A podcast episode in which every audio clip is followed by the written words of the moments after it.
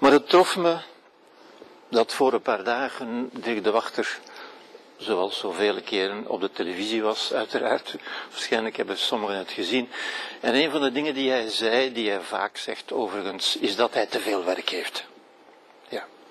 Nu, dat is een merkwaardige stand van zaken natuurlijk, hè, want hij zei dan ook dat te veel problemen van het dagelijkse leven, groeipijnen, uitdagingen, levensproblemen, beschouwd worden als psychische problemen. Het woord psychische problemen is zo'n beetje een, een, een fetischwoord geworden tegenwoordig, inderdaad. Ja. Alle mensen die een probleem hebben, of veel van die mensen, worden onmiddellijk gecategoriseerd als, als psychische problemen, ja, waarvoor onmiddellijk ook een deskundige noodzakelijk is. Ja. En dat is een beetje waar Dirk de Wachter zich tegen verzette natuurlijk, en waar ik helemaal achter sta. Want we kunnen ons dan de vraag stellen, leven we nu in een samenleving van mensen met allerlei ziekten en aandoeningen en stoornissen? En wat voor een samenleving is dat dan die dat soort mensen genereert? Zijn wij een samenleving van invaliden en kreupelen die gesteund moeten worden, die, die krukken nodig hebben voortdurend? Ja. Of is het een zieke samenleving misschien, waarin de mensen leven uiteindelijk? Ja. En dat schetst een beetje het kader waarin ik dat uh, voor u wil bespreken vanavond.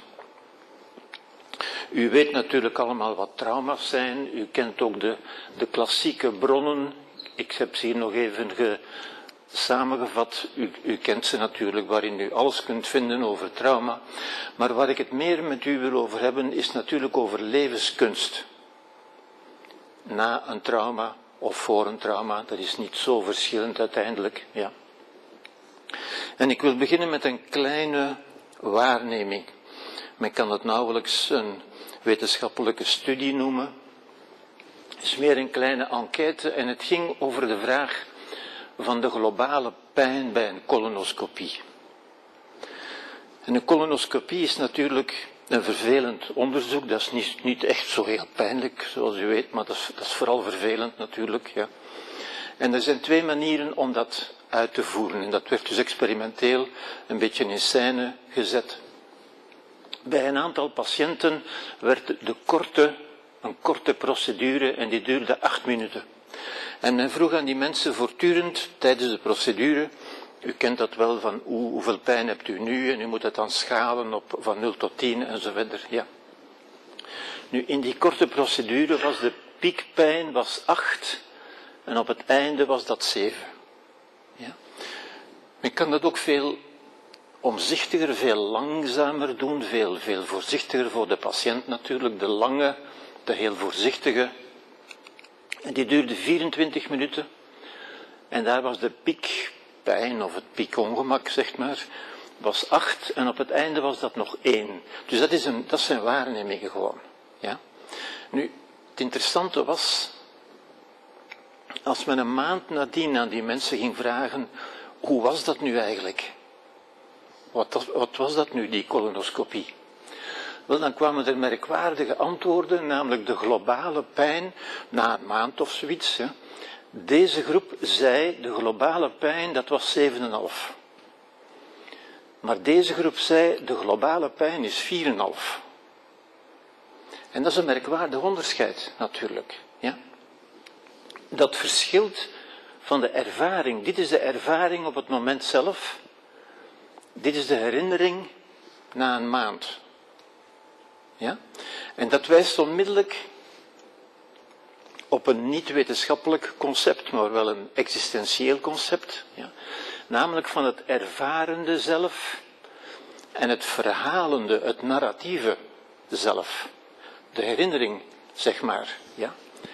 En het is zo dat het verhalende zelf, het narratieve zelf, dat, we over, dat wat we over onszelf zeggen, zich niet de ervaring herinnert, maar wel een gemiddelde van die ervaring. Met andere woorden, een interpretatie van die ervaring. En dat is natuurlijk merkwaardig, omdat wij altijd, wij, alle mensen, die intuïtie, dat idee hebben van ik weet toch wat het is, want ik heb het meegemaakt. Ik weet uit ervaring, hoe vaak zeggen de mensen dat niet. Ja? Wel, door deze eenvoudige waarneming blijkt al dat de ervaring geen goede waardeschaal voor de realiteit is. Ja? Voor wat mensen zeggen. Ja?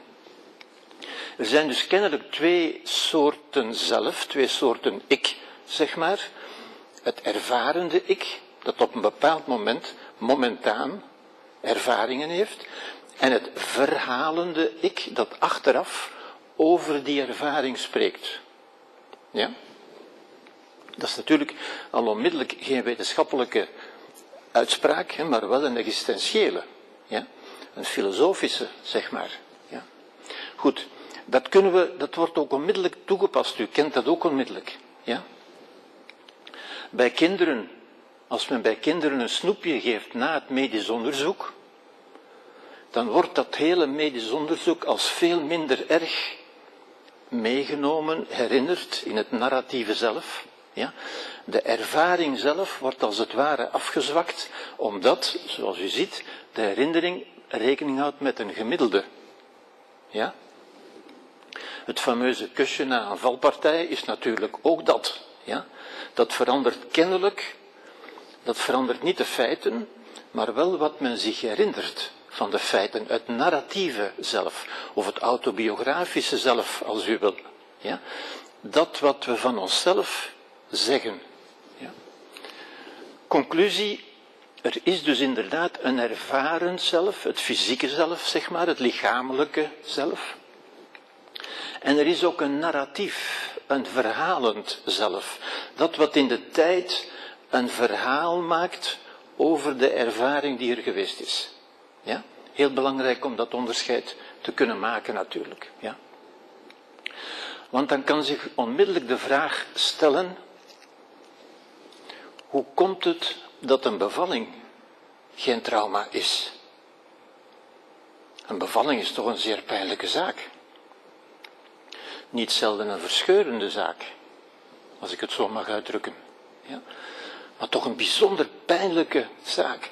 Hoe komt het dat mensen, u zou dan toch verwachten, als nu iemand, ik stel me dat soms voor, iemand die, die niet zou weten wat er gebeurt, en die zou dat bekijken, een marsmannetje of zo, die zou onmiddellijk zeggen van, dit kan toch niet, dit is toch puur lijden, dat kan toch niet, dat moet onmiddellijk stoppen. En je zou kunnen verwachten dat vrouwen zouden zeggen van, dat wil ik zeker nooit meer. Maar nee hoor, ze willen dat nog. Ja? En, en ze herinneren het zich niet als een lijden, als een trauma. Heel merkwaardig toch, ja? Maar als een gelukkige gebeurtenis. Men kijkt erop terug als op een gelukkige gebeurtenis. Dat is toch heel merkwaardig, in feite, ja? Dat blijkt natuurlijk uit de context, ja? Op een bevalling wordt men voorbereid, men kijkt er naar uit, men wordt gefeliciteerd en vooral er komt een snoepje. Ja? Er komt een nieuw leven. Ja? En dat nieuwe leven, dat alles werpt een licht op die ervaring. En de ervaring zelf, die vergeet men blijkbaar. Wat blijft? De feitelijkheid verdwijnt. Wat blijft is een verhaal over de feitelijkheid. Ja? De feiten zijn voorbij, maar de betekenis, het narratief blijft. En men zegt, het was een gelukkige, ik ben blij dat ik mijn kinderen heb gehad. De herinnering, met andere woorden, bevat geen getrouwe weergave van de feiten, maar een reconstructie, een verhaal, een narratief met een subjectieve betekenis. En het woordje subjectief is hier natuurlijk belangrijk. Want dat is dat maakt het natuurlijk onvatbaar voor wetenschappelijk. En ik zeg dat omdat wij natuurlijk in een tijd leven die geobsedeerd is door wetenschap. Wij willen alles wetenschappelijk onderzoeken, alles moet wetenschappelijk onderbouwd zijn en zo verder. Ja. Nu, de wetenschap, om, om daar heel kort op in te gaan, want ik ga niet verder, geen tijd hebben om er verder op in te gaan, denk ik. Wetenschap is bij, bij definitie objectief. Ja? Nu, objectief kunt u alleen maar zijn over objecten. En de mens is geen object. Ja? Een mens geeft betekenissen de dingen. En die betekenis, de subjectieve ervaring dus, kan de wetenschap onmogelijk vatten. Er zijn ook geen wetenschappelijke begrippen voor. Men kan dat niet vatten, men kan dat niet meten, men kan dat niet kennen. Ja? De feiten zijn voorbij, alleen de betekenis blijft. Ja? Het narratieve zelf is een soort Don Quixote effect. Ja? Het spiegelt ons dingen voor die niet overeenstemmen met de werkelijkheid. En dat is wat wetenschap altijd wil natuurlijk, de werkelijkheid. Ja? Maar blijkbaar is er in de mens iets anders dan dat, die getrouwe weergave van de werkelijkheid. Ja? Goed. Omgekeerd kunnen we zeggen, er zijn gebeurtenissen die objectief veel minder pijnlijk zijn, maar die toch een lijden zijn. Ja? Bijvoorbeeld een belediging, een onaangename opmerking, men zegt een kwetsende opmerking, ik heb dat tussen aanhalingstekens gezet zoals u ziet. Ja? Ik kom daar straks op terug. Er zijn nog zo'n dingen, ja? ontslag, scheiding, ongeval en overlijden.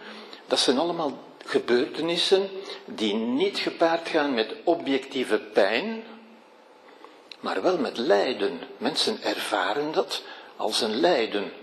Dus u ziet, ook daar is de subjectieve ervaring is iets anders dan de objectieve realiteit. Ja?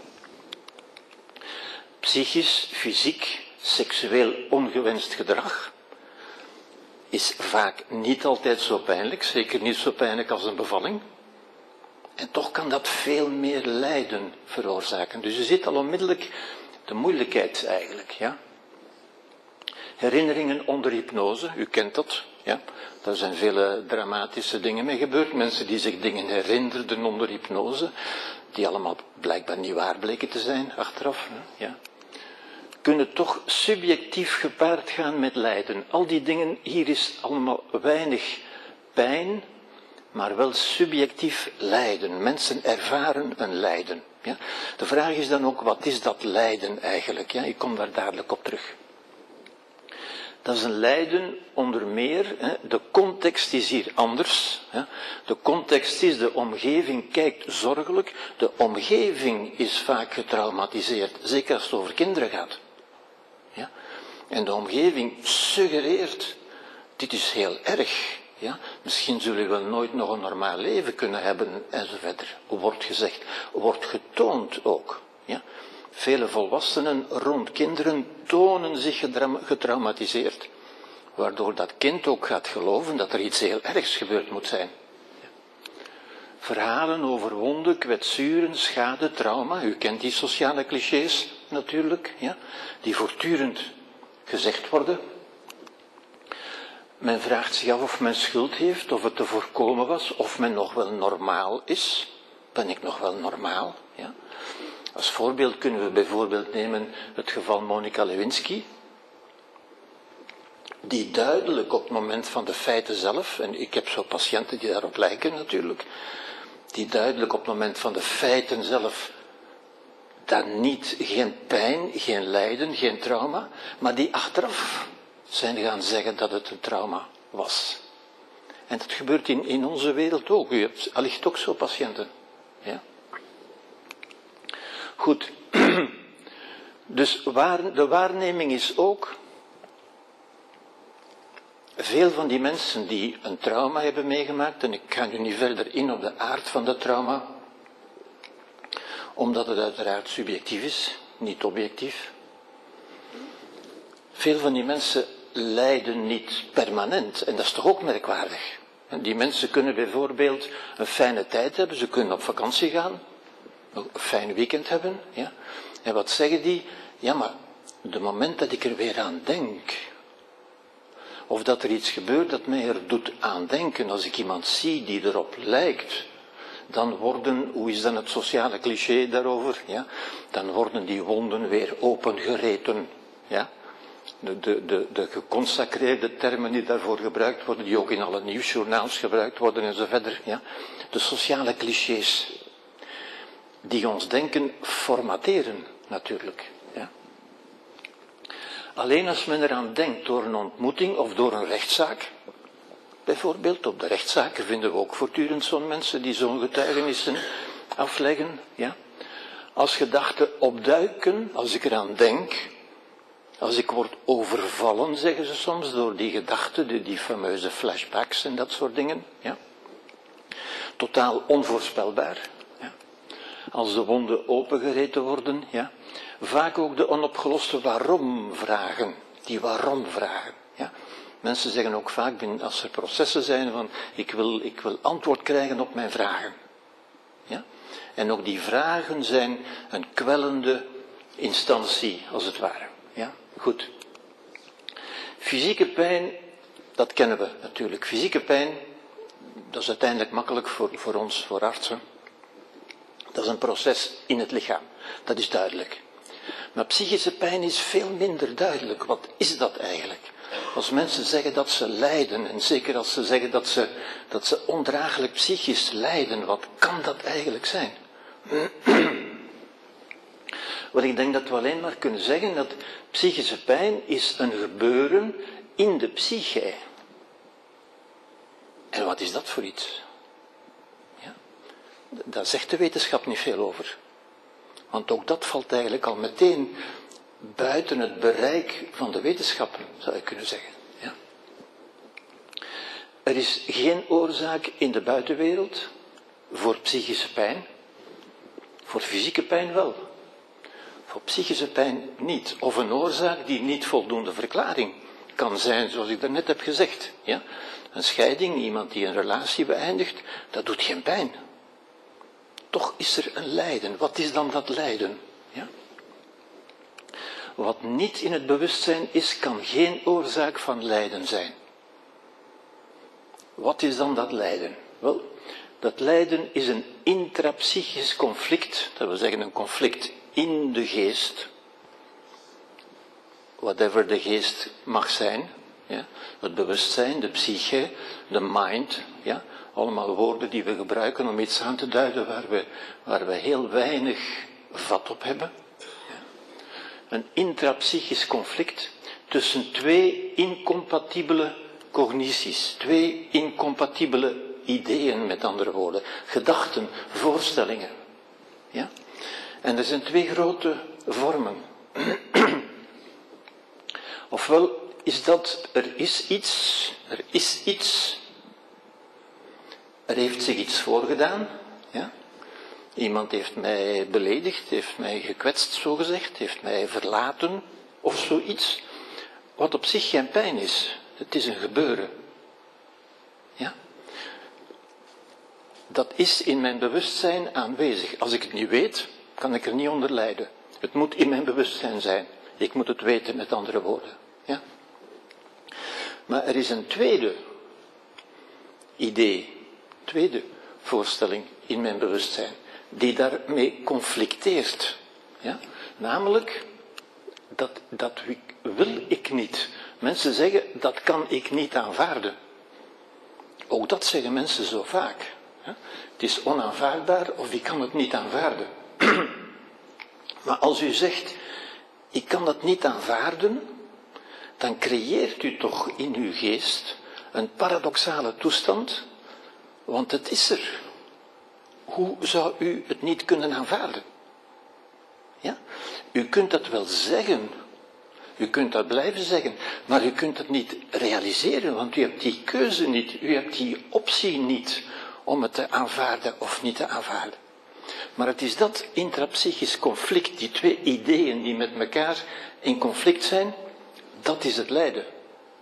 Ja? Dat is precies het lijden. Dat is het conflict dat wij als lijden ervaren als onaangenaam. We noemen dat pijn, dat is niet echt pijn. Dat doet niet echt pijn. Maar het is iets wat we, dat wringt, dat schuurt in onze geest. Ja? Er is de andere mogelijkheid, dus dat is de eerste mogelijkheid. Er is iets waarvan ik wil dat het er niet is. Het mag er niet zijn. Ik, ik kan er niet tegen. Ik kan het niet aanvaarden, zeggen de mensen. Dat is natuurlijk absurd. Maar het absurde klinkt altijd diepzinnig natuurlijk. Ja? Als ik nu zeg het regent buiten en ik aanvaard de regen niet, ja, dan, dan, dan glimlacht u terecht. Maar ik creëer wel in mijn mind een, een paradox, een, schuur, een schuur tussen twee bewustzijnsinhouden, tussen twee condities, als u wil. Ja? Oké? Er is een tweede manier, zeer gelijkaardig, maar de tweede is, uh, dus dat kan gaan over kritiek, over een scheiding, over een ziekte, over overlijden, over een ontslag. Ja? Ontslag doet geen pijn, maar het is wel een lijden, omdat u er zich tegen verzet, intern. Het is dat conflict, dat is het lijden. Ja? De tweede instantie is, ik wil iets, en dat wordt dan vaak gezegd als, ik heb toch recht op. En dat is er niet. Ik wil iets dat er niet is. Dus ofwel is er iets dat ik niet wil, ofwel wil ik iets dat er niet is.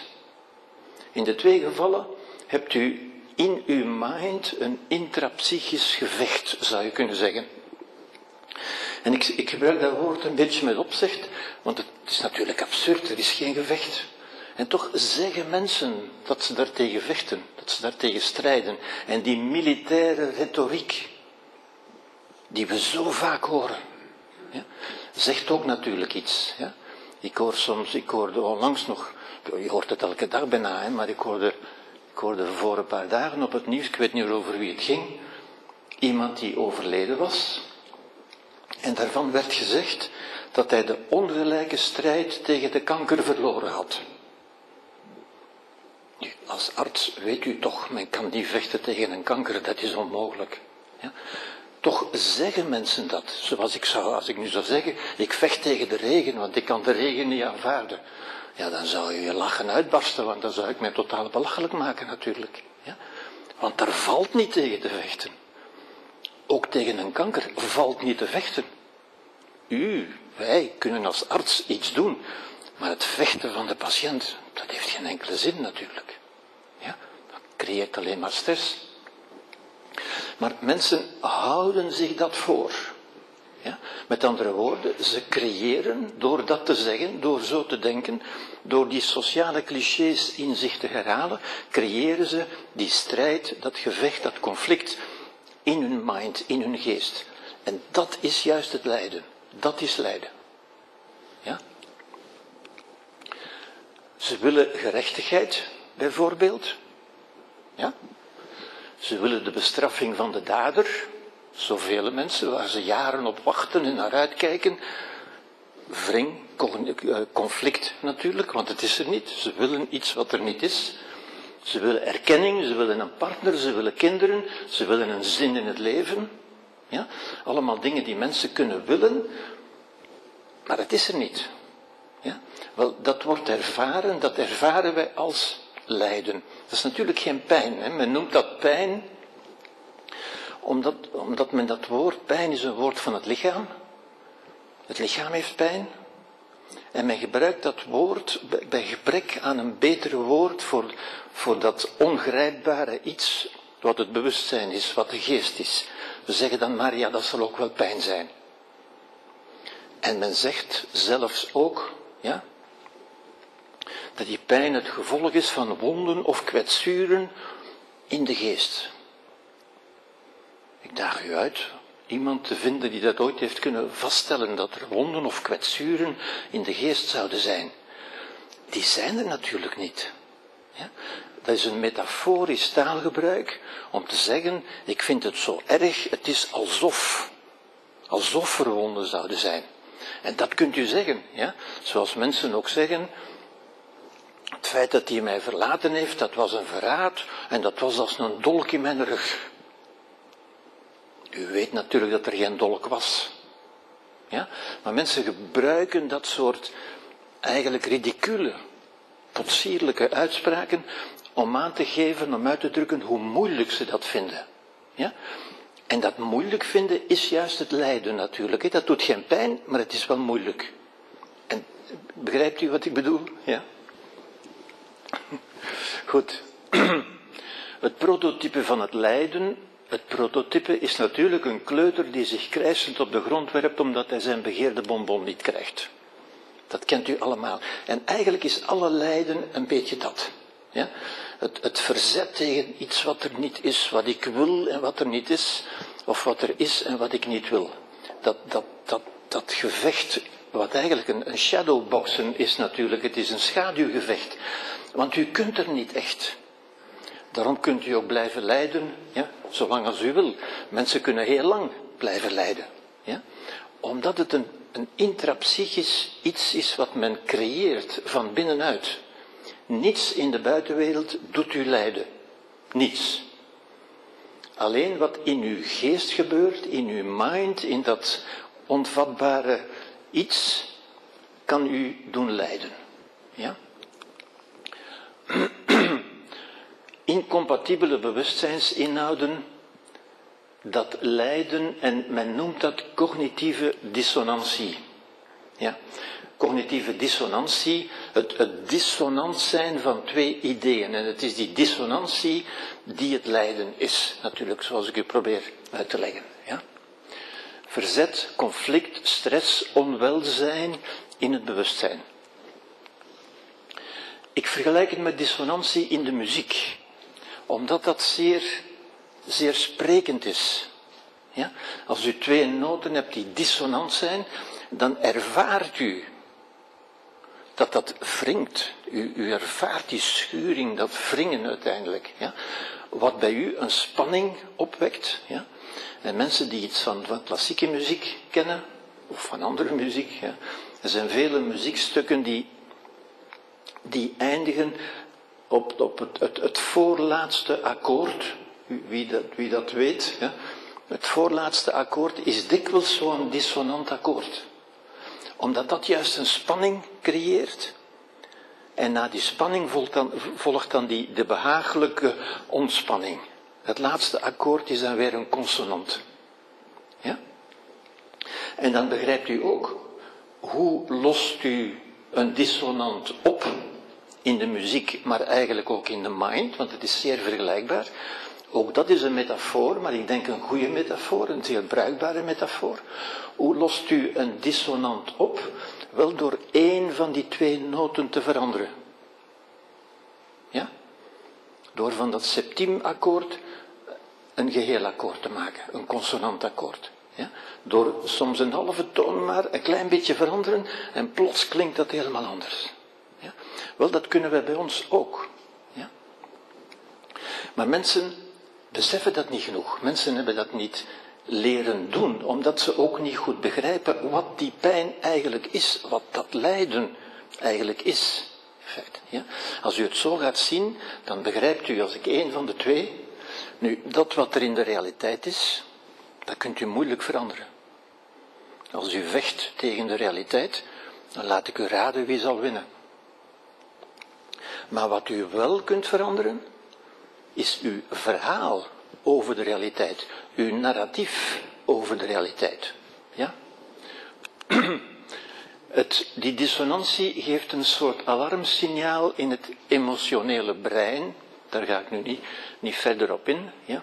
Maar dat maakt een fight, flight or freeze reactie los. En dat gebeurt automatisch. Dat wordt door het emotionele brein geïnterpreteerd als een, een gevaar, als een alarmtoestand. Ja? En er, ontstaan, er ontstaat angst, woede, onrust, spanning, stress enzovoort. Dat zijn de automatische reacties op die cognitieve dissonantie. Mogelijk fobische vermijdingsreacties, dat kent u ook natuurlijk, de typische posttraumatische uh, reacties, van, van dat wil ik zeker nooit meer doen, in, daar kom ik niet meer in de buurt, ik, ik neem nooit nog een lift, ik doe nooit meer dat enzovoort. De echte fobische reacties, ja vermijdingsstrategieën, verslaving, depressie, delinquentie, suïcide enzovoort, die in feite pogingen zijn om dat ongemak, dat lastige, die lastige beleving op te lossen of te beëindigen, ja, in het ultieme geval. Maar wat er niet is, er zijn geen wonden of kwetsuren. Ja? En dat is moeilijk om, om, om aan te nemen, of niet voor u, omdat u arts bent natuurlijk, u, u weet dat dat er niet is, maar gewone mensen geloven echt. Ja? Wonden en kwetsuren zijn, zijn metaforen, zoals ik u heb gezegd. U kunt zeggen, het is alsof er een wonde was. En dat is oké, dat is een manier, dat is een, een linguïstische stijlfiguur om iets uit te drukken dat moeilijk uit te drukken is. Ja? Maar men gaat de mist in als men gaat geloven dat dat realiteit is. En veel mensen geloven dat. Ja? En dat wordt ons door de, door de sociale clichés ook voortdurend bevestigd. En ook door een aantal professionelen, jammer genoeg. Ja? Ik noem dat psychobabble. Ja, de psychoblabla in het Frans. Je bent namelijk niet kwetsbaar. En ook dat, ik zeg dat met opzet natuurlijk, ja, omdat ook dat woord zo veel gebruikt wordt, de kwetsbaarheid. Ja. Maar ik nodig u uit om daar voor jezelf over na te denken. Wat zou er in uw geest, in uw mind gekwetst kunnen worden? Ja? Doet u die oefening eens, denkt u daar eens over na. Ik ben zeker dat u, u gaat niks vinden. Want er kan niks gekwetst worden. Laat ik daar wat dieper op ingaan. um, het lijden is altijd, ja, dit komt maar eventjes tussendoor, lijden leidt altijd tot een terugtrekking op zichzelf. Alle mensen die lijden zeggen ongeveer hetzelfde. Ja? Um, het is een soort cirkelredenering, het is zichzelf blijven voeden met wat wel, met, met zinnen, met gedachten die allemaal rond één enkel woordje draaien. Ja? En als u naar mensen luistert die lijden, dan hoort u dat natuurlijk. Namelijk allemaal rond het woordje ik. Al die zinnetjes beginnen met ik. En dan kunt u invullen. En mensen kunnen dat op duizend manieren invullen natuurlijk. Hè. Ze kunnen zeggen, uh, ik ben gekwetst, ik ben slachtoffer omdat. En dan wijst men naar iets in de buitenwereld. Ja? Dat doet mij lijden. Dat is een intuïtief idee dat wat in ons gebeurt afkomstig is van de buitenwereld. Ik heb u net proberen uit te leggen dat ons lijden intrapsychisch is. Dus we zouden moeten afvragen, wat doe ik om mij zo te doen lijden? Maar nee, intuïtief denken wij, wordt er in ons gedacht, zou ik moeten zeggen, dat de oorzaak van ons lijden in de buitenwereld, het is die ander, het is wat er gebeurd is, het is dat ontslag dat dat gemaakt heeft. Dat gemaakt heeft dat ik, zo, dat ik mij zo voel. Ja? Het patroon is altijd hetzelfde. Men, men stelt iets in de buitenwereld verantwoordelijk voor de eigen emoties. Ik voel mij zo omdat. Ja? En dat is niet omdat mensen van slechte wil zijn of lui of dom zijn, maar omdat men ons dat gewoon niet leert. Ja? Dit zijn eigenlijk lessen in levenskunst om het leven te begrijpen hoe het werkelijk in elkaar zit. Ja? Maar men denkt dat intuïtieve gedachte, het komt door wat er mij overkomen is. Ik leid omdat, ja, ik ben kwaad omdat, ik kan niet vergeven dat, en zo verder. Ik leid omdat. En men vindt altijd een reden in de buitenwereld. En er zijn er genoeg natuurlijk. Ja? Goed. Daar ga ik nu verder niet op in. Waarom is er lijden bij de dood van een eigen kind en niet bij de dood van andere kinderen. U weet, filosofen maken gemakkelijke dingen altijd moeilijk. Ja. Maar dat is toch een vraag. Als u, als u zegt, ik leid omdat dat kind gestorven is, waarom leidt u dan niet dat er zoveel andere kinderen elke dag sterven? Hoe komt dat? Zijn dat dan andere kinderen of zo? Nee, er is bij u iets anders. Die kinderen zijn niet anders. Elk kind is gelijk. Ja? Er is bij u iets anders. Er is iets anders in uw betekenisgeving. Namelijk de betekenis van bezit, van emotioneel patrimonium. Dat is mijn kind. Die andere kinderen zijn niet van mij. Maar dat is van mij. Nu, dat, dat is onze manier van denken over die kinderen. Dat heeft niets te maken met die kinderen. Die kinderen, voor die kinderen is dat hetzelfde.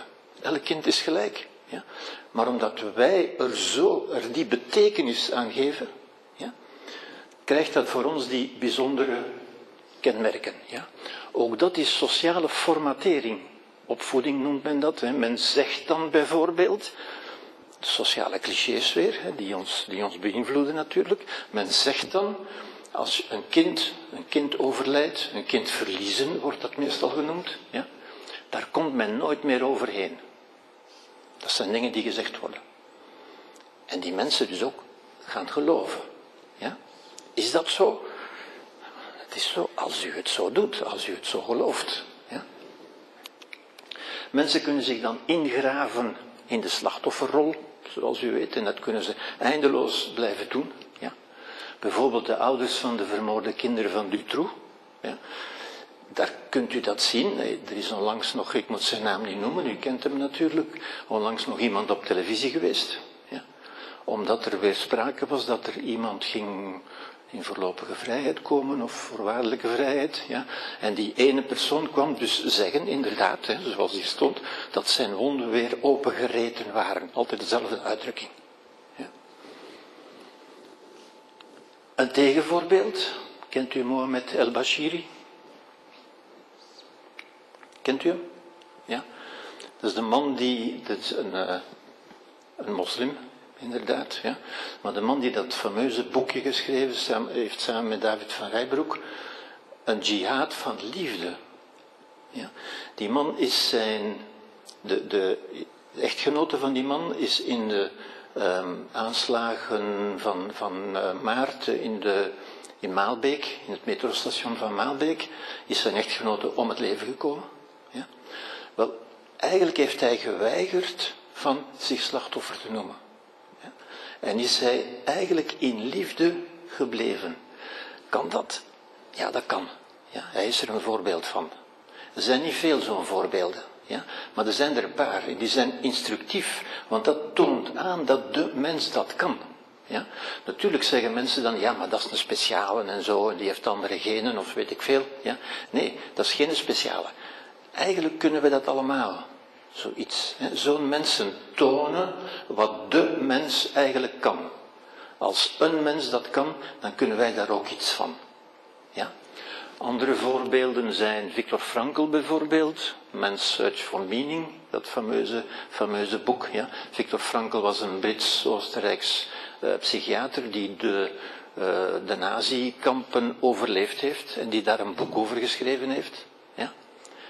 En die niet ja, en je zou, je zou kunnen zeggen, we zouden het normaal vinden, wetenschappelijk onderbouwd en evidence-based en weet ik verder, dat een mens daar toch gebroken en, en depressief en, en, en stuk uitkomt. Wel, hij is er zo niet uitgekomen. Ja. Er zijn nog zo'n voorbeelden. Hè. Nelson Mandela is ook zo iemand. Boris Cyrulnik, de Franse psychiater. De Boeddha, de Christus. Ja.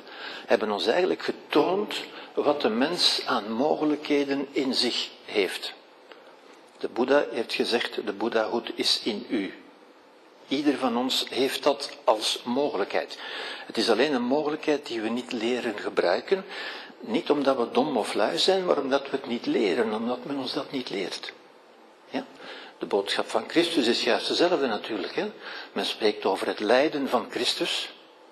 Maar Christus heeft ons getoond dat men hem niet kon doen lijden een heel bijzondere, krachtige boodschap. Hij heeft getoond, je kunt mij veel pijn doen. Dat is iets anders. Zoals ik dat straks heb gezegd. Hè? Je kunt mij veel pijn doen. Maar je kunt mij mijn menselijkheid niet ontnemen. Mijn beslissing om in liefde te blijven als een volwassen mens, dat kunt u mij niet ontnemen. Ja?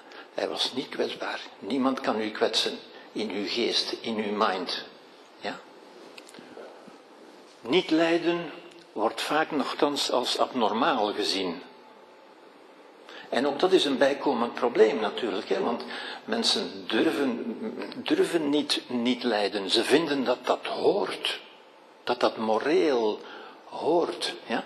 Er is dat andere sociale cliché dat zegt dat lijden een teken van liefde zou zijn. Als u lijdt, is omdat er liefde was. En als u niet lijdt, dan wil dat zeggen dat er geen liefde was. Ja?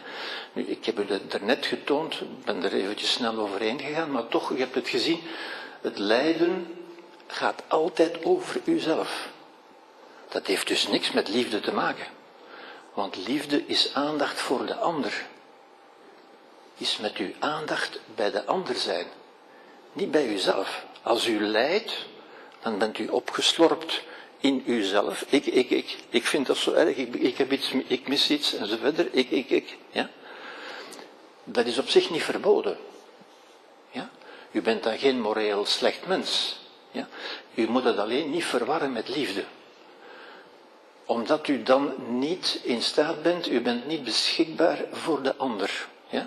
En dat geldt zelfs voor een arts of voor een therapeut. Ja? Als u er wil zijn voor de ander, dan moet u aandacht hebben voor de ander. Dat wil zeggen dat u moet beschikbaar zijn. Als u in uzelf aangevreten of opgevreten wordt door emoties, door angst of door woede, dan kunt u er niet zijn voor de ander. Ja? U kunt er maar zijn voor de ander als u in uzelf in vrede bent, als u in rust bent. Dan kunt u uw aandacht aan de ander. Ja?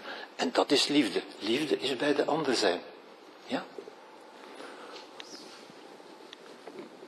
We kunnen, ik, ik ga een ander soort metafoor gebruiken, ja, om over lichaam en geest te denken, want daar gaat het eigenlijk heel de tijd over natuurlijk. Ja. Dat moeilijke samengaan. Ja. Hoe kunnen we ons dat voorstellen? Wel, ik denk, we kunnen het lichaam zien als een instrument, als wijst op een metafoor. Ja? Het is geen instrument, maar we kunnen het zo zien, met name als een muziekinstrument. Ja? Op dat muziekinstrument is het bewustzijn, de geest, de psyche, de ziel, hoe je het ook wil noemen, kunnen we noemen, is de muziek die uit dat instrument komt. Ja? Nu, de muziek is natuurlijk geen ding, geen orgaan, geen tastbare entiteit. Ja, u kunt muziek niet, niet vastpakken, dat, bestaat muziek. Uh, die muziek bestaat als u ze doet bestaan. Maar als u ophoudt met ze te doen bestaan, dan bestaat ze niet meer. Ja? Dus dat bestaat niet zoals een ding bestaat. En daarin worden we een beetje op een verkeerd been gezet door de taal die we gebruiken. We spreken over de geest, het bewustzijn, de ziel, alsof dat dingen zijn, substanties. Maar dat zijn geen substanties, het zijn processen, het zijn bezigheden, gebeuren in feite. Ja? Zoals de muziek uit een instrument komt. Bestaat die muziek? Waar bestaat die? Nergens en overal. U kunt die niet lokaliseren. Zoals u ook onze, de geest, ons bewustzijn, kunnen we niet lokaliseren. Ja? Het is overal en nergens. Het is geen iets dat gekwetst zou kunnen worden. En het nut van die metafoor is onder meer van dat te begrijpen. Die kan niet gekwetst worden.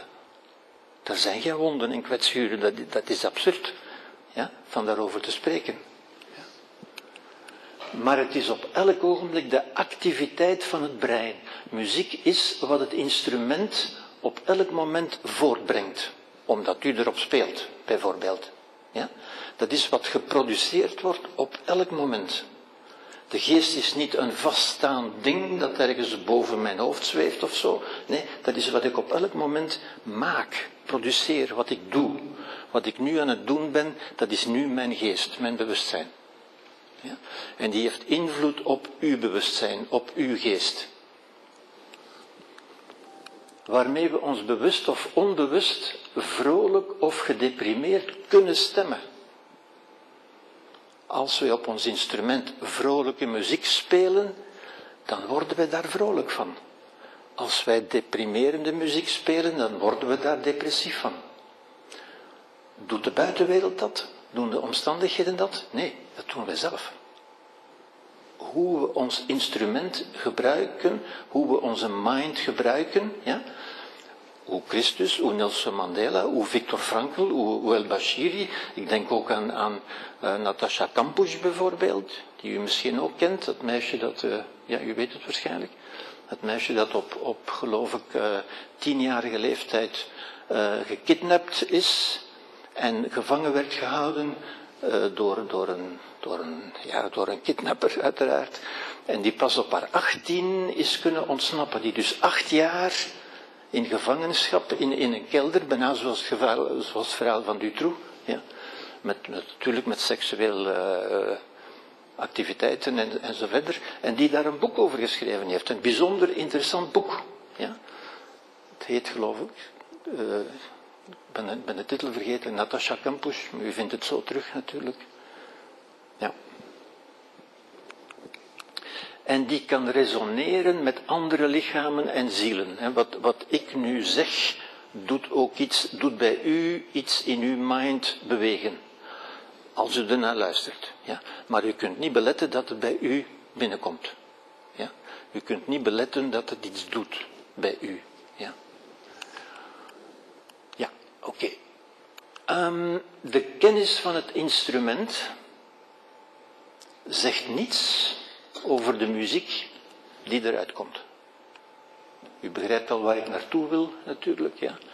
Een instrument, het instrument zelf, is onderworpen, de snaren, de klankkast en zo verder, aan de wetten van de fysica en heeft geen vrijheid. Ja? Dat kunnen we wetenschappelijk helemaal ontleden en helemaal onderzoeken, bijna tot op de moleculen na.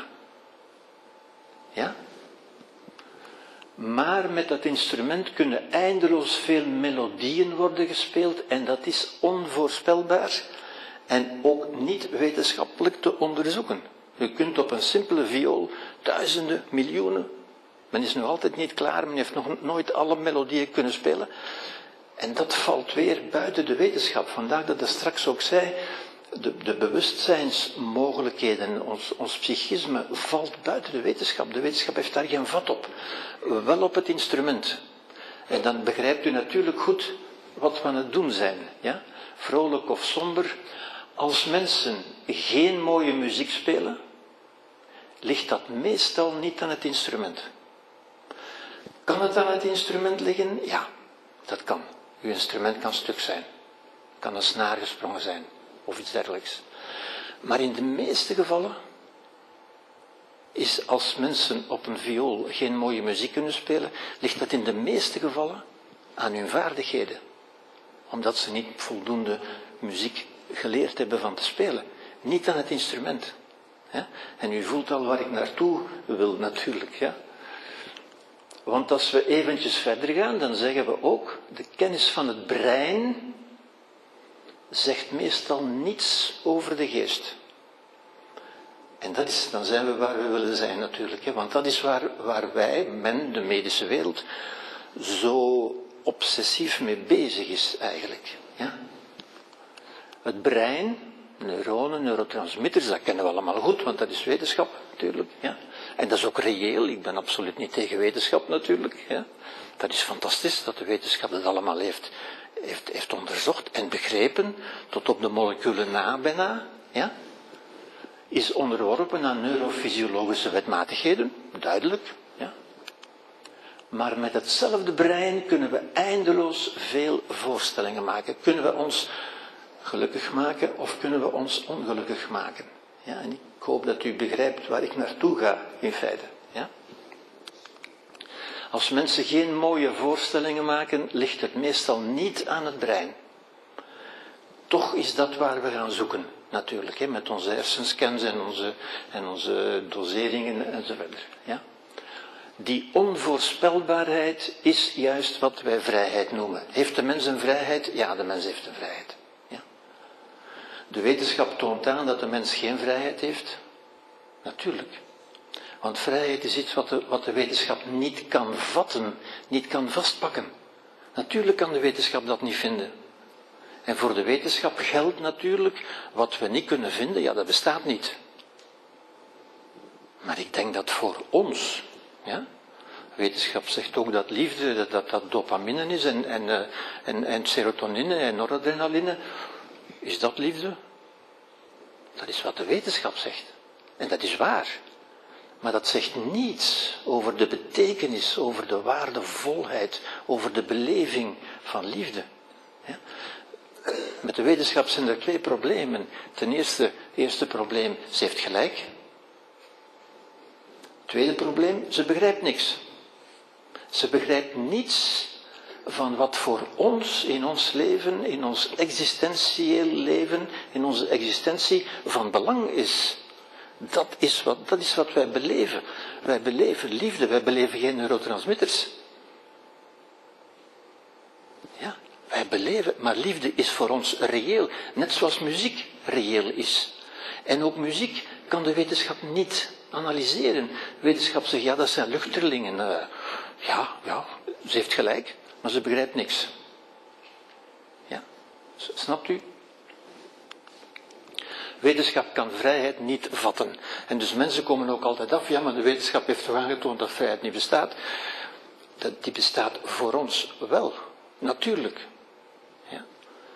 Wetenschap kan die alleen niet vatten, kan daar geen vat op krijgen. Wetenschap kan ten hoogste zeggen de onvoorspelbaarheid. En die, dat, die onvoorspelbaarheid is juist de ruimte waarin onze vrijheid zich beweegt. Goed. Als u spreekt tegen een steen, verwacht u daar dan veel van? U weet natuurlijk zo, tegen een steen spreken heeft geen enkele, heeft geen enkele zin. Heeft geen enkele zin. Als u spreekt tegen een dier, heeft dat zin? Ja, dat heeft een zekere zin, ja? omdat dieren een beperkt vermogen hebben om te begrijpen, vooral ook onze lichaamstaal natuurlijk, dus dat heeft zin. Ja? Maar als we spreken tegen een mens, dan heeft dat veel zin. Ja? Als ik spreek tegen u, of als andere mensen tegen u spreken, wat mensen tegen u zeggen, heeft veel zin, doet heel veel aan u. Ja?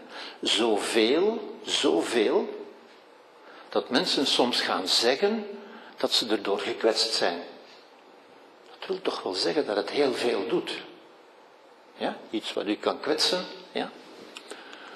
complimenten of beledigingen doen heel veel en hebben een onmiddellijk effect op u. Goed nieuws, slecht nieuws, kent u natuurlijk, ja. Beïnvloeden, bevelen, gehoorzamen, allemaal vormen van beïnvloeding door het woord. Het experiment van Milgram kent u ook waarschijnlijk. Dat we zeggen, het brein, ons brein, is kennelijk gevoelig voor taal. Ja? Wat tegen u, en mensen zijn daar bijzonder, bijzonder alert op, in feite. Van, van dingen die vriendelijk zijn of niet vriendelijk zijn, en dat doet onmiddellijk iets aan uw stemming. Stemming is ook een woord uit de muziek, nota bene. Ja? En dat beïnvloedt onmiddellijk uw stemming. Ja? Als u de stemming van uw instrument verandert, gaat u een andere muziek spelen. En dat is ook wat gebeurt, natuurlijk. Ja? Ook voor het spreken tegen zichzelf. En dat is iets wat de meeste mensen schromelijk onderschatten. Ja? De invloed van wat u tegen uzelf zegt. Ik heb er al verschillende keren zijdelings op gewezen, maar wij zijn daar niet voldoende van bewust, in feite. Wat we aan onszelf doen door dingen te zeggen, ja, en ik heb al verschillende keren gezegd, het zijn sociale clichés, dat we zeggen, het zijn woorden, uitdrukkingen, zinnen die wij onnadenkend herhalen, maar die toch hun effect hebben, vooral op ons emotionele brein. Die ons toch kunnen stemmen in een vrolijke zin of in een minder vrolijke zin wat wij zelf doen. Vooral wat wij zelf doen. Ja. Spreken tegen zichzelf noemen we intenties, verlangens. Intenties en verlangens zijn bedoelingen in de toekomst, geen factoren in het verleden. Ik zeg dat ook met opzet, natuurlijk. Ja? Omdat mensen zo vaak naar het verleden kijken om hun gedrag te verklaren. Dat doen wij voortdurend. Ja? Ik, ik, vraag soms aan mensen, hoe loop je een trap op? Hoe, hoe doe je dat? Hoe doe je dat om een trap op te lopen? Als u erover nadenkt, hoe, doet u dat eigenlijk? U weet natuurlijk, ik weet ook, u bent arts, u weet natuurlijk, hè, spieren en zenuwen en uh, neurotransmitters verder. Maar hoe weet u welke spieren u juist moet aansturen en hoe u dat doet? En welke zenuwen u op welke manier, weet u dat? Nee, dat weet u niet. Dat weet u niet. U weet dat het te maken heeft met spieren en met zenuwen en met de, met de hersenen. Maar u weet niet hoe u dat juist moet aan boord leggen. Wat doet u concreet? En ik, ik nodig u uit om, dat, om daarover na te denken. Ja? Wat doet u concreet? Concreet formuleert u de intentie, u, u zegt of u denkt, ik ga die trap oplopen, en u rekent erop, u betrouwt erop dat uw lichaam dat voor u zal doen. En dat doet u omdat we niet anders kunnen. Niemand van ons weet, we, weten het wel, spieren en zenuwen, maar welke spier op welk moment, en welke spier nu, en welke spier nu, dat, dat is hopeloos. Niemand kan dat. Ja? Toch doen we dat courant. Wel, dat toont aan dat het spreken tegen onszelf, die intentie met andere woorden, dat is spreken tegen onszelf, denken, ik ga die trap oplopen, volstaat opdat uw lichaam en, en uw brein en uw hersenen en al het nodige eh, dat zouden doen voor u. Ja? Als u erover nadenkt, hoe doe je het om te spreken? Hoe, hoe doet u het om de woorden in een zin in de juiste volgorde te zetten? Hoe, hoe doet u dat? Ja? Als u erover nadenkt, dan wordt u gek. Ja? Want u weet dat niet. U rekent erop, u vertrouwt erop dat uw brein dat voor u zal doen. Ja? U, u begint gewoon. Ik ook. Ja, ik begin er gewoon aan. En ik reken erop dat mijn brein het nodige zal doen, opdat dat op een verstaanbare manier, en, en al mijn spieren en, en zo verder. Ik moet er allemaal niet aan denken. Ik reken erop. Ja? En ziet u het, het grote belang. Ja? Het volstaat van die intentie uit te spreken, opdat uw lichaam dat zou doen. Ja? Dat betekent dat het buitengewoon belangrijk is dat u zich bewust bent van de intenties die u geeft. Ja? Iets wat oude spirituele meesters ook zeggen natuurlijk. Hè? Let op wat u denkt. Want het zou wel eens de waarheid kunnen worden. Uw lichaam zou dat kunnen doen. Ja? Mensen zeggen vaak, je moet naar je lichaam luisteren. En ja, dat is waar. Ik zeg dan ja, dat is waar. Maar je moet vooral niet vergeten dat uw lichaam altijd naar u luistert. Ja? Iets wat een boodschap die mensen niet vaak krijgen, die ze ook niet, niet vaak begrijpen. Ja? En toch is dat de realiteit. En, en als arts bent u goed geplaatst om dat te kunnen begrijpen, beter dan vele andere mensen. Ja? Want u weet veel en tegelijk weet u wat u niet weet. Hoe we dat juist moeten doen.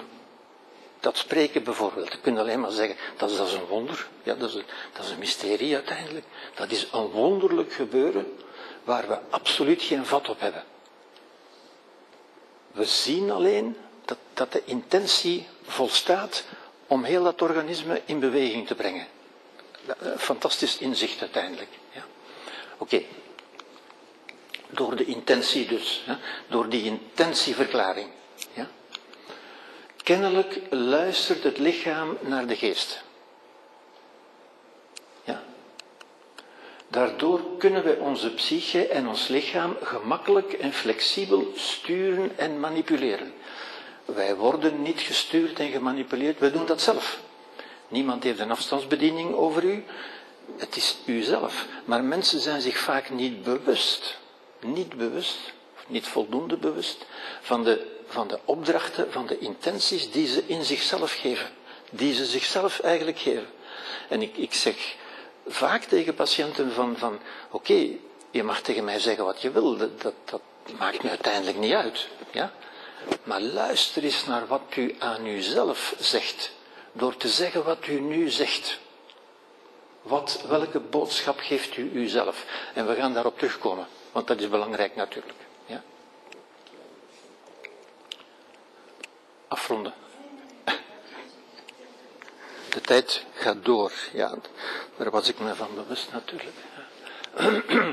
Goed. Um, ik wil nog een paar dingen toch zeggen. Kijk, als een arts, dat weet u natuurlijk ook, hè, als een arts een geneesmiddel voorschrijft of een behandeling, doet u altijd twee dingen. Ja? Ten eerste, u schrijft een geneesmiddel of een behandeling voor. En ten tweede, u vertelt ook een verhaal. En dat doet u altijd. U kunt niet anders. Ja? Ook als u niets zegt door, door uw houding, door uw manier van zijn. En ook dat heeft invloed natuurlijk, hè. dat moet ik u niet, niet uitleggen natuurlijk. Hè. Het placebo-effect toont de creatieve, de hypnotische, dat is echt hypnose. Ja. Kracht van woorden, voorstellingen en verhalen. Dick Swaap van Onverdachte Huizen, neuroloog, ja, zegt het placebo-effect is het onbewuste zelfhelende vermogen van de hersenen. Maar het placebo-effect is gewoon het verhaal dat u vertelt. En waarop dat andere lichaam, net zoals uw eigen lichaam, reageert op verhalen, op intenties, reageert ook dat andere lichaam. Ja? Voltaire zei, geneeskunde bestaat eruit de patiënten amuseren terwijl de natuur de ziekte geneest. Vind ik een bijzonder bevrijdende gedachte.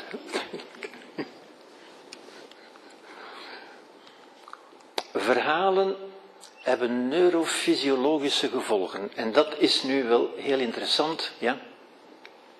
Ik zal u dadelijk de referentie daarvan geven, want het is te mooi om te laten liggen, denk ik. Het lichaam luistert naar onze verhalen. Ja. En dit is door een neurowetenschapster gezegd, zal u dadelijk het boek tonen. Ja. Woorden en verhalen over die wij in onszelf zeggen of tegen anderen, of die tegen ons gezegd worden. Ja? Woorden en verhalen. Die gaan over het mooie, dat wat mooi is. Waar u enthousiast kunt over zijn, waar u enchanté, enchantment, ja? waar u verrukt over bent. Woorden en verhalen over het mooie, ja? over het goede. Wat is het goede? Wel, dat wat verbinding creëert met mensen, wat over liefde gaat, over mededogen. Ja? Over het zinvolle. Wat is zinvol? Wel, u inzetten voor iets, bijdragen aan iets, zinbeleving. De beleving van de zinvolheid. Ja? En het aangename. Gewoon het banale aangename, wat lekker is, wat fijn is, wat, wat goed ruikt en zo verder. Aanraking ook lichamelijk.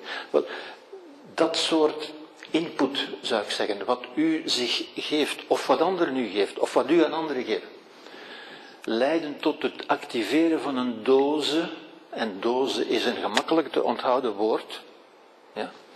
want dat gaat over dopamine, D van dopamine, neurotransmitter van beloning, succes, overwinning. Het gaat over oxytocine, neurotransmitter van verbinding, van hechting. Het gaat over serotonine, de neurotransmitter van emotioneel welbevinden, van trots zijn, en over endorfines, doze, doze. Ja? Endorfines, fysiek welbevinden, verlichting van pijn. Dus u kunt op een veel efficiëntere manier dan met welk farmacologisch middel dan ook, eigenlijk onmiddellijk uw neurofysiologie beïnvloeden, of die van andere mensen, als u dat soort input geeft. Ja? Wat u natuurlijk kunnen doen, wat u kunt doen, als u bewust gebruik maakt van wat we dan placebo noemen, maar het bewuste gebruik van de mogelijkheden van de taal op ons brein. Ons brein reageert op taal. Het brein van andere mensen reageert op taal. Uw brein reageert op taal van andere mensen. Ja? En taal is het meest incisieve, het meest onmiddellijke wat ons brein beïnvloedt. Ja? Dit is het boek waar ik het over heb. Het is Elisabeth Grimaud en haar boek heet Beau, Bien, Bon. Het mooie, het goede, het goede. Ja? Zij is neuro, neurowetenschapster, ja? dus dat is uh, betrouwbaar. Ik zou zeggen, ja, dit is een plaatje wat dat illustreert. Hè. Tussen, tussen al die mogelijkheden kunt u kiezen om die mogelijkheid eruit te nemen. Kunt u dat? Ja, u kunt dat. Wij kunnen dat. We geloven dat alleen maar niet of we vinden het moeilijk omdat we dat niet genoeg geleerd hebben gekregen. Ja? Omgekeerd natuurlijk, ja. Woorden en verhalen over het kwade. Wat pijn, lijden of dood veroorzaakt. Het lelijke. Wat is er lelijk? Afschuw, afgunst, pijn, lijden, woede, haat, wrok, veroordeling, afwijzing, negatieve beelden, verzet, vechten, strijden, vijandigheid, oorlog. Woorden die we voortdurend horen. Voortdurend, bij voortduring. Ja? Het onaangename. We zien voortdurend onaangename dingen. Ja? En het zinloze. Het is toch allemaal betekenisloos. Het cynisme, de wanhoop.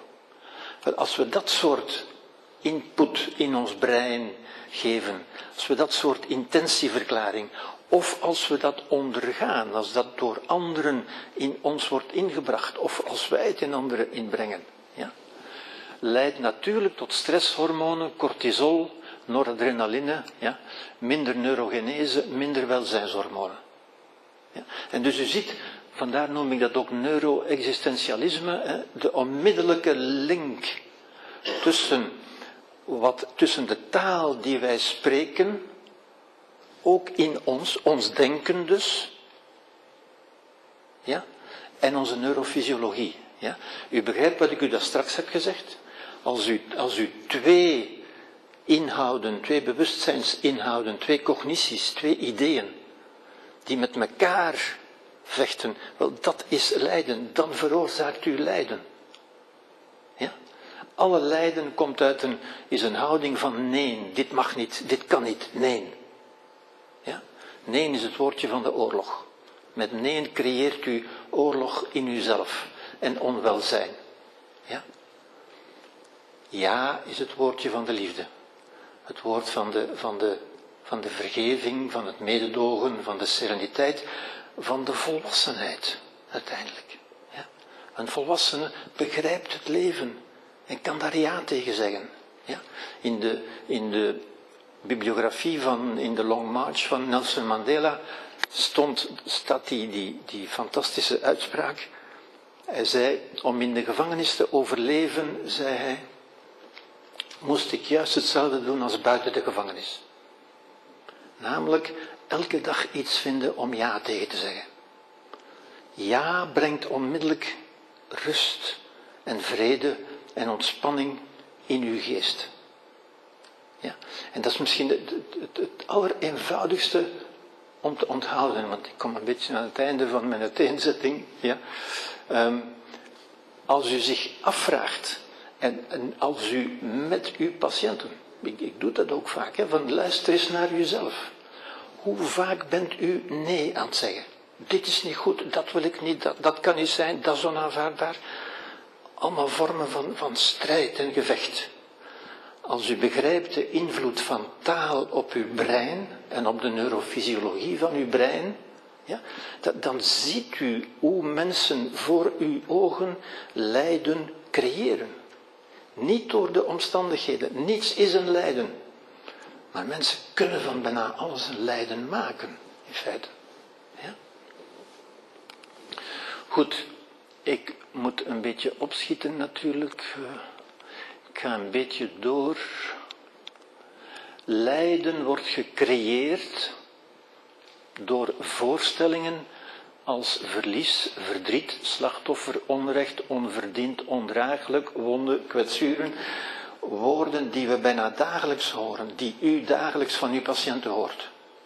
Maar die we ook dagelijks in de, in de nieuwsjournaals op radio en televisie horen die ons voortdurend hypnotiseren. U kunt het niet anders noemen.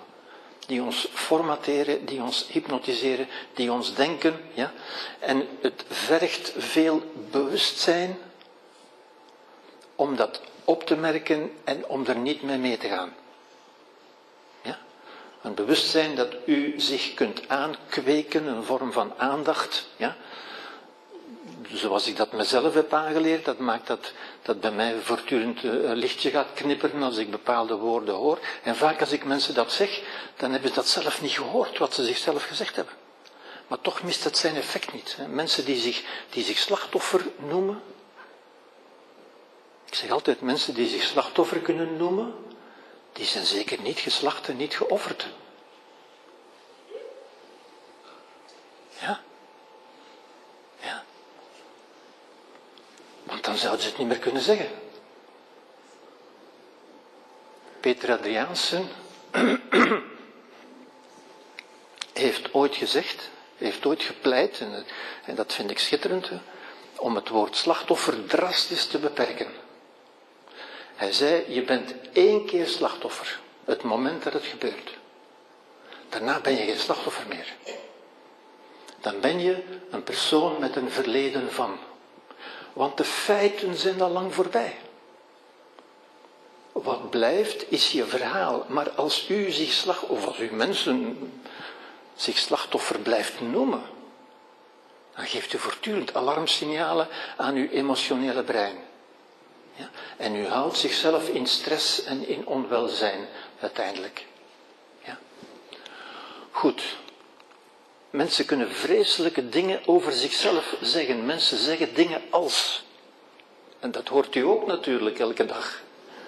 Ik ben verloren, ik ben beschadigd, ik ben gewond, ik ben verscheurd, gebroken, kapot, ik heb geen toekomst meer en zo verder. Ja? Mensen zeggen, die heeft mij mijn leven afgepakt. Dat is onmogelijk. Niemand kan uw leven afpakken. U hebt uw eigen leven vergiftigd. Door wrok en haat te blijven cultiveren, door uw slachtoffer te blijven noemen vergiftigt u uw eigen leven elke dag. En mensen doen dat en mensen vinden dat normaal. Ook professionelen. Wat ik, wat ik, ja. Ik ga er niet verder op ingaan. Dat zijn natuurlijk geen beschrijvingen van de realiteit. Dat zijn ervaringen van de.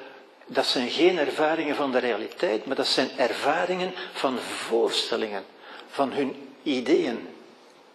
Ja? Van hun cognitieve dissonantie uiteindelijk. Ja.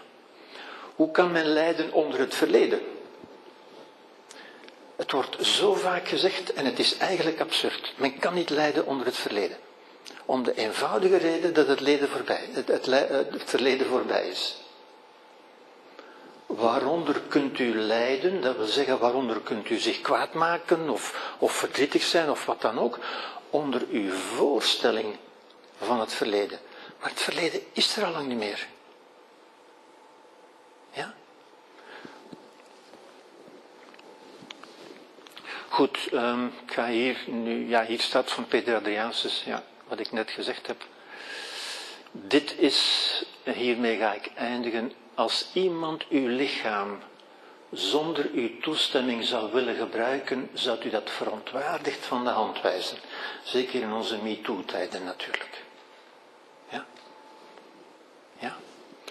Maar als u de macht over uw emoties zonder meer aan anderen en aan omstandigheden overlaat, dan vindt u dat normaal en zelfs een teken van bijzondere gevoeligheid. Mensen zeggen, ik ben zo gevoelig.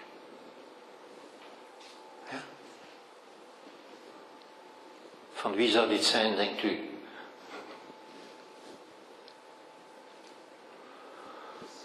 Epictetus, eerste eeuw van onze tijdrekening. Ja. De Stoïcijnen, de Boeddha natuurlijk ook. De Boeddha wordt vaak de Aziatische Stoïcijn genoemd trouwens. Ja. Hadden dit soort wijsheid en onderwezen dit soort wijsheid. Om een of andere historische redenen, waar ik nu niet verder op inga, zijn, zijn we die kwijtgeraakt. Dit soort levenswijsheid, levenskunst. U begrijpt natuurlijk, dit zijn geen wetenschappelijke uitspraken. Dit is niet wetenschappelijk onderbouwd en evidence-based. Ja? Maar dit is wel essentieel voor ons leven. Dit zijn existentiële uitspraken. Ja? Dit zijn uitspraken van levenswijsheid. Ja. Goed. Ik denk dat ik hier zal het hierbij laten. omdat ik graag nog even met u in gesprek wil gaan daarover, of in discussie, of antwoord geven op uw vragen eventueel.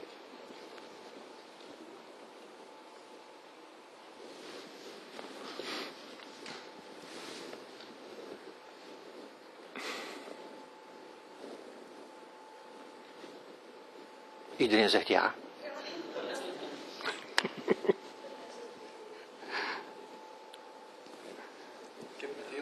belangstelling naar u geluisterd, maar uh, het roept bij mij toch een zekere schroom op als ik zou proberen om dat toe te passen. Ja. Omdat mijn eerste idee is dat iemand aan wie ik dat uitleg zou mhm. zeggen, jij hebt ja. makkelijk. Ja, natuurlijk, natuurlijk. natuurlijk. Ik zal natuurlijk uw boek lezen, dan zal ik er meer van weten, maar dat is toch iets... Uh, dat weet ik. U, als, uh... u, hebt, u hebt helemaal gelijk. Ik heb dat al honderdduizend keer gehoord natuurlijk. U hebt, u hebt helemaal gelijk. Um, u kunt, het is ook niet de bedoeling, ik zeg dat ook niet opdat u dit copy-paste eh, naar uw patiënt zou, zou brengen natuurlijk. U kunt dat zo niet. Ja? Ik zeg dat zo tegen u, omdat dit een lezing is. Ja? Of, of, een workshop of een seminarie, ik weet niet, waarin ik de dingen zeg zoals ik denk dat ze, ja, om uw geest te voeden met dat denken, opdat u vanuit dat denken zou kunnen kijken, maar dat is dan een therapeutische vaardigheid, van te kijken waar staat die patiënt in zijn denken en waar kan ik hem eventueel iets nuttigs aan toevoegen. Maar dat is inderdaad een therapeutische vaardigheid. Hè. U moet dat vaak met homeopathische dosissen doen, natuurlijk. Ja. Want als u dat te snel doet, of als u te, enthousiast bent, en ik begrijp dat, en ik heb die fout ook al gemaakt natuurlijk, en dan zeggen mensen, ja meneer, maar ik zie dat u mij niet begrijpt. U begrijpt er niks van. Ja. U hebt helemaal gelijk, ja. ja. En dat is de echte kunst. En daarom is therapie ook geen wetenschap natuurlijk. Ja. Therapie doen is, is ook een kunst. Geen wetenschap. Omdat u altijd zich moet, u moet afstemmen. U moet altijd luisteren naar het verhaal van die patiënt. In plaats van naar uw eigen verhaal over die patiënt. Dat wil zeggen, uw wetenschappelijke inzichten, uw diagnoses en. Ja, dat is het verhaal over de patiënt. Maar u moet luisteren naar het verhaal van die patiënt. Hoe doet die patiënt dat om zo te lijden? Want hij komt toch bij u voor een lijden, neem ik aan. Ja. Is, is dat een antwoord? Ik, ik, begrijp u, u hebt, u hebt volkomen gelijk. Maar ik denk dat dit, dit moet u als arts of als therapeut of als psychiater in uw hoofd hebben om van daaruit naar uw patiënten te kijken. Ja? En dan ziet u ook voor uw ogen hoe mensen hun lijden maken, hoe ze zich doen lijden. Niet door wat zij denken wat hen doet lijden, maar door hun eigen denkprocessen. Ja? Als het echt, de, als het echt um, door de feiten zou zijn, dan zouden mensen veroordeeld zijn, want de feiten veranderen niet. Ja? Ook niet met de tijd. Het feit dat mensen met de tijd een trauma of een, of een ongewenst gebeuren toch kunnen aanvaarden, is niet omdat de feiten veranderd zijn, maar omdat hun denken over de feiten veranderd is. En ook dat moet ons aan het denken zetten. Als mensen hun denken kunnen veranderen, ja, waarom zouden ze dan jaren wachten? Waarom zouden ze dat niet meteen doen? Ja? Je hebt toch maar één leven, waarom zou je dat vergiftigen met, met haat en met wrok? Ja.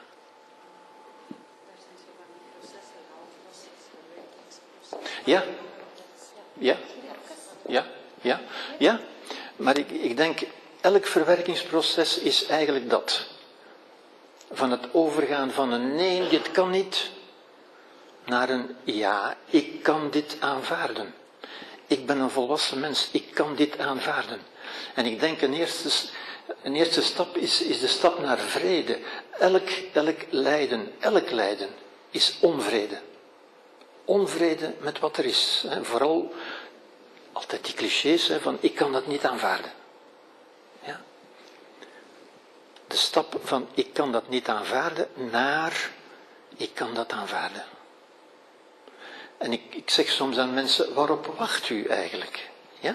Want dat is een stap die u alleen kunt zetten.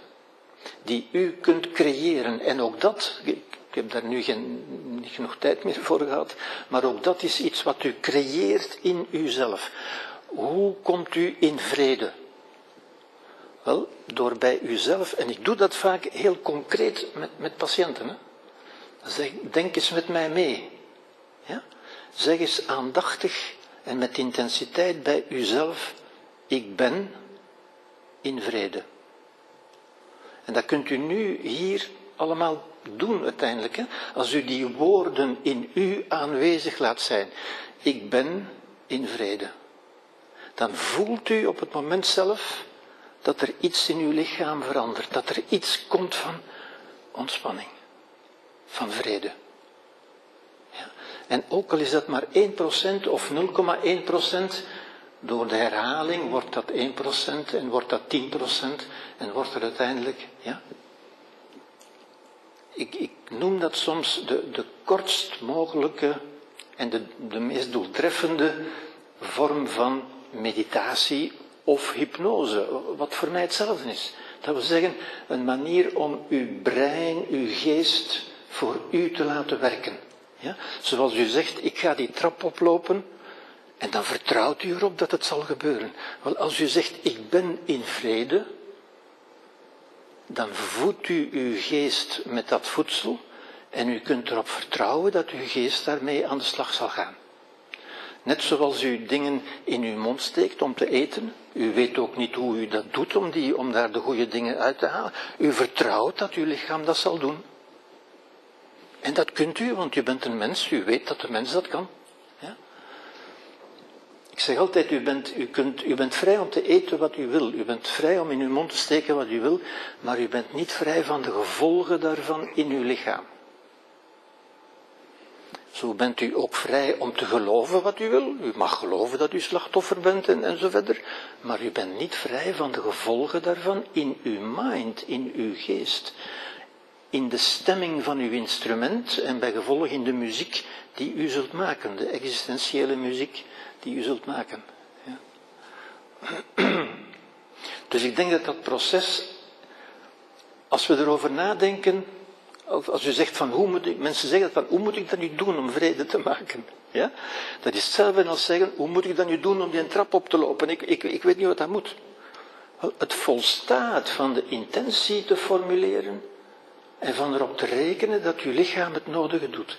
Wel, voor uw geest is het juist hetzelfde. Het volstaat van te zeggen, ik ben nu in vrede.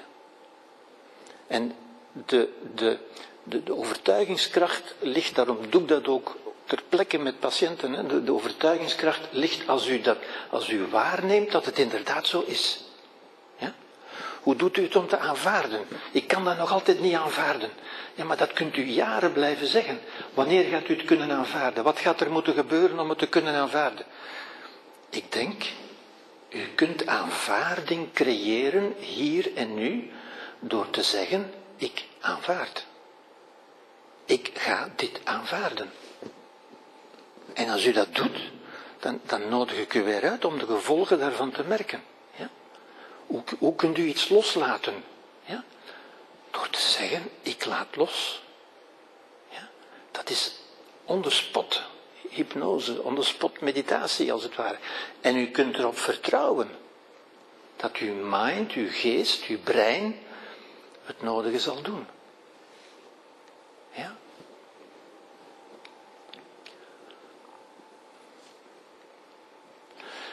En ziet u, als u zoiets doet, dan, moet u zelfs niet eens veel uitleg geven. Hè? U, maar u weet hoe het werkt. Ja, u moet dat niet eens aan de anderen uitleggen. Maar als u dat zo doet, concreet, denk eens met mij mee. En voel eens wat dat doet. En ik heb nog nooit anders geweten dan dat mensen zegden, ja, inderdaad. Ja. Ik gebruik dat op zoveel manieren. Ook voor slaapproblemen en zo. En, ja. Mensen die zogezegd achtervolgd worden door ideeën, door zwarte gedachten. Ik heb nog nooit gedachten gezien die mensen achtervolgen, maar goed, eh, mensen geloven dat. Hè?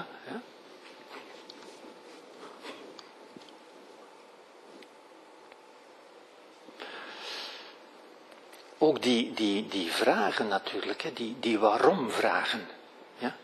Ik begrijp natuurlijk, hè, mensen zouden daar graag een antwoord op hebben, maar ik denk, als volwassen mens moet u toch, enfin, u moet dat niet, maar is het toch aanbevolen, zou ik denken, van te begrijpen dat u op veel van die vragen geen antwoord zult krijgen.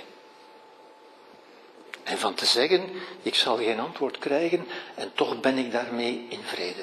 Ik kan daarmee in vrede leven. Maar als u zegt, ik kan alleen maar in vrede leven als ik antwoorden heb gekregen. Wat veel mensen doen. Hè? En de advocaten zeggen dat ook. Nu, nu kan mijn patiënt aan zijn, aan zijn rouwproces beginnen. Maar een patiënt moet daar niet op wachten. Een patiënt heeft het niet nodig dat de andere voldoende gestraft wordt om aan zijn. Nee. Maar ziet u, dat soort denken wordt zo onderhouden door die sociale clichés. Ja.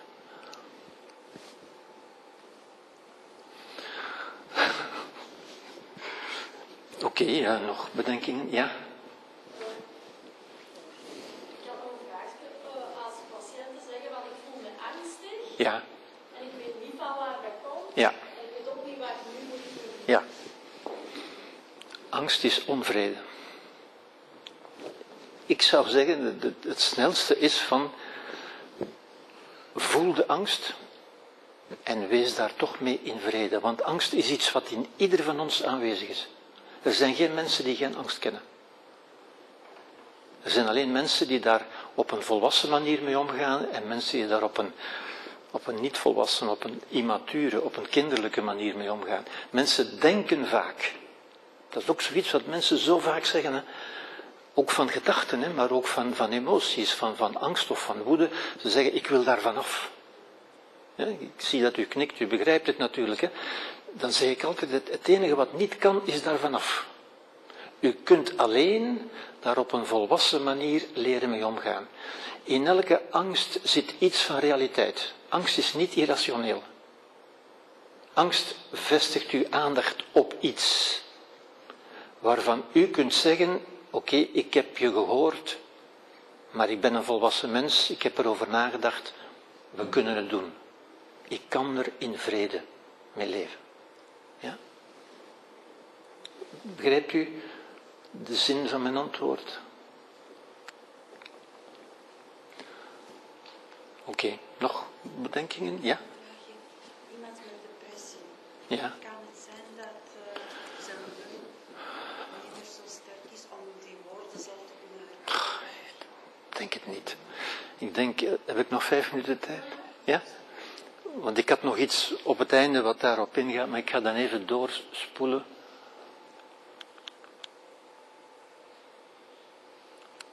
Ja. Ja, dat U ziet, ik ben zeer optimistisch geweest. Ik ben zeer optimistisch geweest. Wel, ik zou zeggen, daar wou ik dan sowieso toch mee eindigen. Ik ga, dat, ik ga daar kort nog iets over zeggen. Ik zou zeggen, de drie waarden van levenskunst. Ik heb u gezegd, het goede, het mooie enzovoort leidt tot, tot een gunstige stemming van uw instrument, waardoor u een mooie muziek kunt spelen, ja? waardoor uw mind, ja? Ik zou zeggen, de drie, de drie essentiële waarden, zou ik zeggen, die staan ook in het boek hoor, is om te beginnen, de eerste is enchantment, en met enchantment bedoel ik de mogelijkheid om u over te geven aan iets. Het, het simpelste is verliefd worden. Ja? Als u verliefd wordt, ik ken niemand die verliefd is die depressief is. Als u verliefd bent, bent u zeker niet depressief. Ja? Want dan gelooft u in iets, ziet u mogelijkheden, hebt u eigenlijk een, een wauw-beleving. Zo, hè? Dat bedoel ik ermee. Maar dat kunt u ook hebben voor, voor een activiteit of, of voor een landschap waar u op komt. Zo. De, de ervaring van, van, van, de, van de schoonheid in het leven. Enchantment, enchanté. Ja? Ik gebruik het in het Engels omdat ik er niet zo'n goed Nederlands woord voor vind eigenlijk. Ja? Dat vind ik één mogelijkheid om te, om te exploreren, om te vergroten. Ja? Kom dadelijk op uw vraag terug. De tweede waarde is de waarde van zinbeleving. De beleving, en dat is meer dan het idee, dat is niet de filosofische vraag. Dat wordt mij vaak gesteld, de filosofische vraag, heeft het leven een zin? Daar kunnen we filosofisch niet op antwoorden, wetenschappelijk al helemaal niet natuurlijk. Ja? Maar u kunt wel de zin beleven. Als ik aan iemand die verliefd is ga vragen, geloof je wel dat de liefde zin heeft? Zal die mens zeggen, ja, voor mij wel. Hè? Ja? Want die beleeft het. Dat is zinbeleving. Ziet u? De zinvolheid, de zinbeleving zit in de ervaring zelf. Als u, als u iets van schoonheid, als u naar uw kind kijkt of, of naar een huisdier, of, dan beleeft u de zin. Ja? Het leven toont zijn zin in die belevingen. Los van de filosofische vraag, heeft het leven wel een zin? Ja? Goed. Ehm, de derde is empowerment. Empowerment is het idee, de gedachte van ik kan dat ook, ik kan dat wel. Ja? Dat wat ik hier nu allemaal gezegd heb, u kunt dat ook. Dus wat de Boeddha ook altijd zei, u kunt dat ook. Ja? Wel, het, het belang van dit te begrijpen is als ik het omkeer. Ja? Want als ik die waarde omkeer, dan bent u onmiddellijk dus dit is welzijn, zou ik zeggen. Hè? Ligt een beetje op het snijpunt van die drie. Als ik het omkeer, ben ik bij depressie. Wat is depressie? Wel, dat is om te beginnen de beleving van disenchantment. Er is niks moois. Ja? De beleving van zinloosheid. Het heeft toch allemaal geen zin. En de beleving van disempowerment. Ik kan er niks aan doen. Het heeft toch allemaal geen zin. Die mensen hebben, die zeggen ook allemaal ongeveer hetzelfde. Hè? Ik heb nergens zin in. En waarom heb je nergens zin in? Omdat niks zin heeft. Als u gelooft dat niets zin heeft, ja, dan hebt u nergens zin in. Ja? Ziet u, dat is zo verbonden. Hè?